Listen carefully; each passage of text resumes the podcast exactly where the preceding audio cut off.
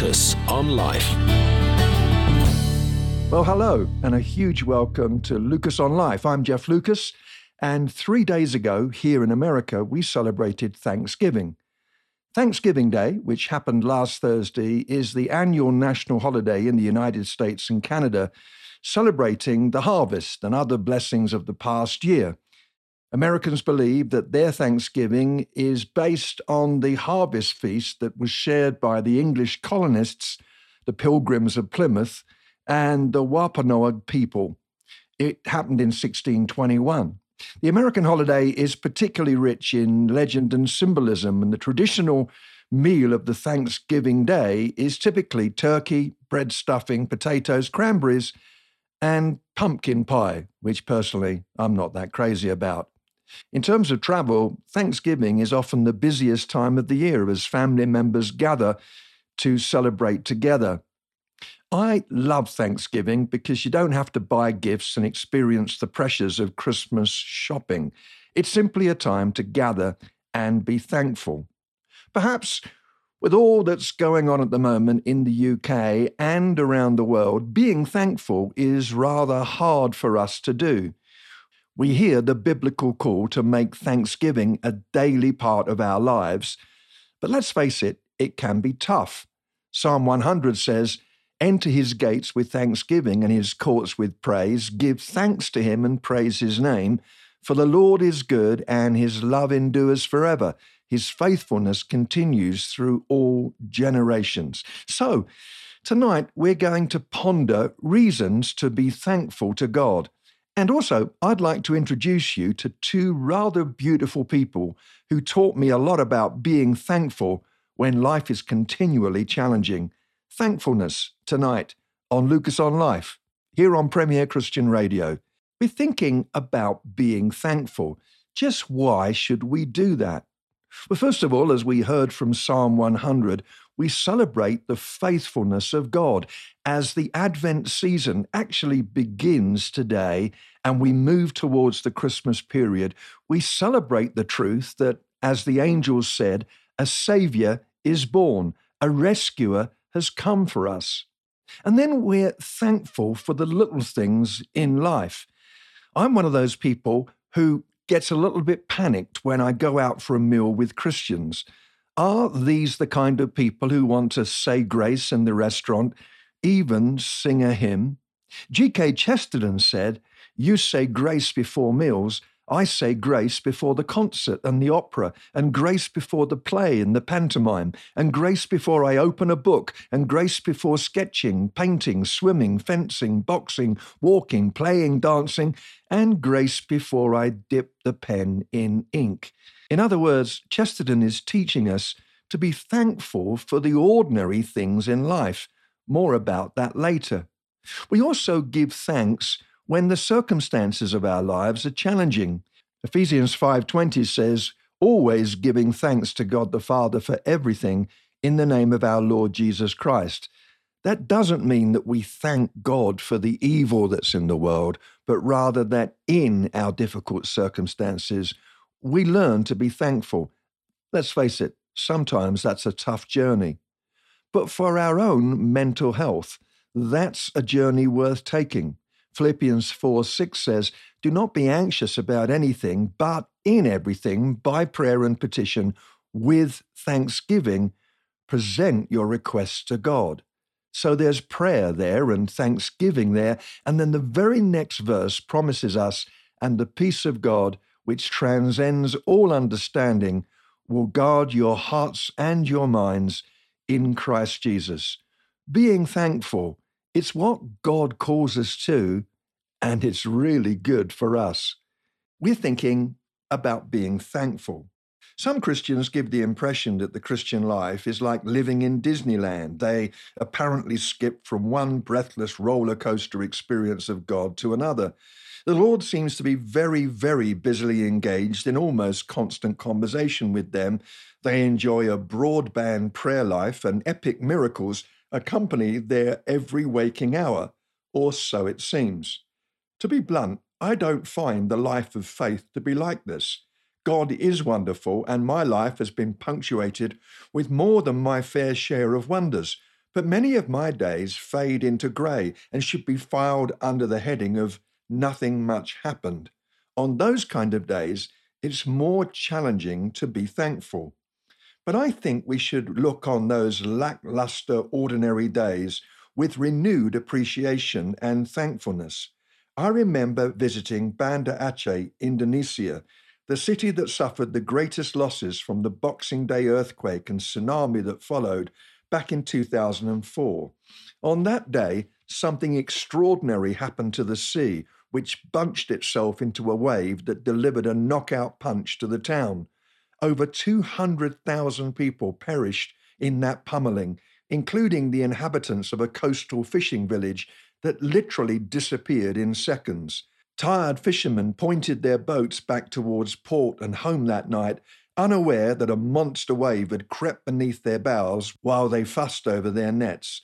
To their horror, there was no port, no homes to sleep in, and no wives and children to greet them. All were gone. One morning during the visit, I sipped coffee with Wahul, a delightful smiling man who told me that I looked almost young from the neck down, which I think was a compliment. Wahul had lost both his children to that wicked wave. His wife's entire family had been wiped out. And then I chatted with giggling Nuralia, a delightful 15 year old whose home back then was still the temporary barracks that were hastily thrown up in the wake of that terrible day. Both of her parents perished, and just seconds after telling me that, she burst into singing, in perfect English, the ABBA classic I Have a Dream, with its line about believing in angels. I'm sure she does, but I wondered for a moment how she did. I met so many whose lives had been smashed to smithereens by that ominously dark historic day. Mass graves abounded, anonymous resting places for thousands, and many were never found, swallowed up by the ravenous beast that was the sea. All of which makes a restoration of relative normality a delight to behold. I visited a children's centre, a hive of bustling ordinariness Kindergarten children giggled on the swings, and computer skills classes were held in one room, embroidery in another. And then in a larger hall, a children's choir practiced their performance for an upcoming concert. It was all very ordinary and very wonderful with it. And then there was the day where we attended a football match, a culmination of a two week tournament.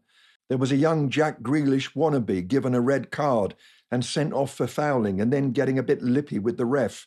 We cheered ourselves hoarse as the grinning captain held the moulded plastic trophy aloft, which was almost as big as him. The goalkeeper was the hero's saviour and so was thrown up into the air in celebration. I wiped a tear away as I watched ordinary kids enjoying another ordinary day, free from fear for a moment at least of a monster wave able to dream about bending it like Beckham, to laugh and argue and pull faces and have melting ice cream running down their chins, able to do what kids do best, living extravagantly and thankfully for the moment. These people don't want a life that looks like a disaster movie, but where the special effects are real. They just like to laugh and cry and wake and sleep and love and die like everybody else. Perhaps some of us suffer from the disease that can afflict those who know for sure where their next meal is coming from boredom. The ordinary looks dull, and we're certainly not thankful for it. But we should be grateful for those days of quiet predictability where nothing much happens, including nothing much that is bad. Somehow, the ordinary can start to look rather magnificent. Let's be thankful for it. Their broad, beautiful smiles should belong to two young teenagers who are grateful for a secure, loving family life where laughter and hope have been their daily bread. They giggle easily and seem utterly devoted to each other as brother and sister. But their story is more about tears. I bumped into Sejan and Dawit, they're 17 and 12 respectively, in Ethiopia. Their brief journey through life had been shrouded by difficulty, two little people alone in a big, intimidating world. Sajan and Dawit live in a dark, tiny one room shanty, its bare brown walls enclosing just one bed, which they share. Sajent has been the primary carer ever since their mother died five years ago from the AIDS virus. Sajent took the reins of the home when she was just 12. The worries and weight of adulthood fell upon her far too soon. Their days are helped by the presence of a Christian run community centre that provides education and basic health care and an occasional lifeline visit from a social worker, but their nights are not so easy. Sometimes they have to bolt the rickety door and hide under the bed, fearful of the rowdy drunks who cavort just outside, wondering if they're coming in uninvited. I asked Sajent what her dreams were. If she could have anything, fairy godmother style, what would her request be? I actually wondered for a moment if the word dream would translate into Amharic. It must be difficult to ponder possibilities when every day is the same numbing uphill grind. But globalization means that Sajent and Dawit are very aware of the world beyond Africa. So would her teenage heart long for an iPhone, a boyfriend, or more likely, a one way ticket out of a country where 60% of the population still exists on just a few pence a day. She flashed that dazzling grin again. I'd like to live the Christian life well as a good example for my brother, she said. Both wanted to take career paths that would make life better for their peers. I stared into their bright, shining eyes. This was no rehearsed script to impress the Westerner. This was no hand held out for a cash reward, a few quid for a good answer. They both meant every word. When we left, we prayed together and we gave them gifts. They bowed their heads with embarrassment, and I fought back the tears, which would not have helped them. I felt like kneeling before these kids to humble myself before their lovely, thankful hearts. This was my first visit to Africa, and I was taken aback by the extravagant, unexplainable joy that I found there. In some nations, the poverty is gut wrenching, the AIDS pandemic devastating. The ravages of drought and war have left a country that looks like a post nuclear attack landscape. But many of the people are just beautiful, and it's way beyond skin deep. I'd been prepared a little for their loveliness at a conference I'd attended back in England. We'd played Pass the Parcel, and so us Europeans had lingered for a second or two over that wrapped bar of chocolate, hoping to make it our own, a competitive spirit over a 70 pence item. An African guest finally won the prize and surprised us all with his delighted exclamation, Look what we've won, he said. We tried to explain to him that he'd won it. He didn't get it and unwrapped the silver foil with delight, passing the squares around. Back in Ethiopia, we wandered into a tiny home where a family of six had adopted the boy next door who'd been orphaned by AIDS. Their meager resources were already stretched to the limit, so why add to the burden? Of course, lest I paint Ethiopia as a utopia, we also know that it's a continent that has been beset by corruption, violence, and tribal hatred. Sin is certainly international. And yet I cannot deny that I bumped into people who have little to live on and yet really know how to live thankfully. Sajent and Dawit face some mountainous struggles ahead. They're at the bottom of the economic pile, disadvantaged and marginalized. But whatever we do, let's not call them poor. With our trivial, technology obsessed, and relatively dysfunctional culture, I think that we are the ones who are really poor, in spirit at least. Let's learn to be thankful, even when life is tough.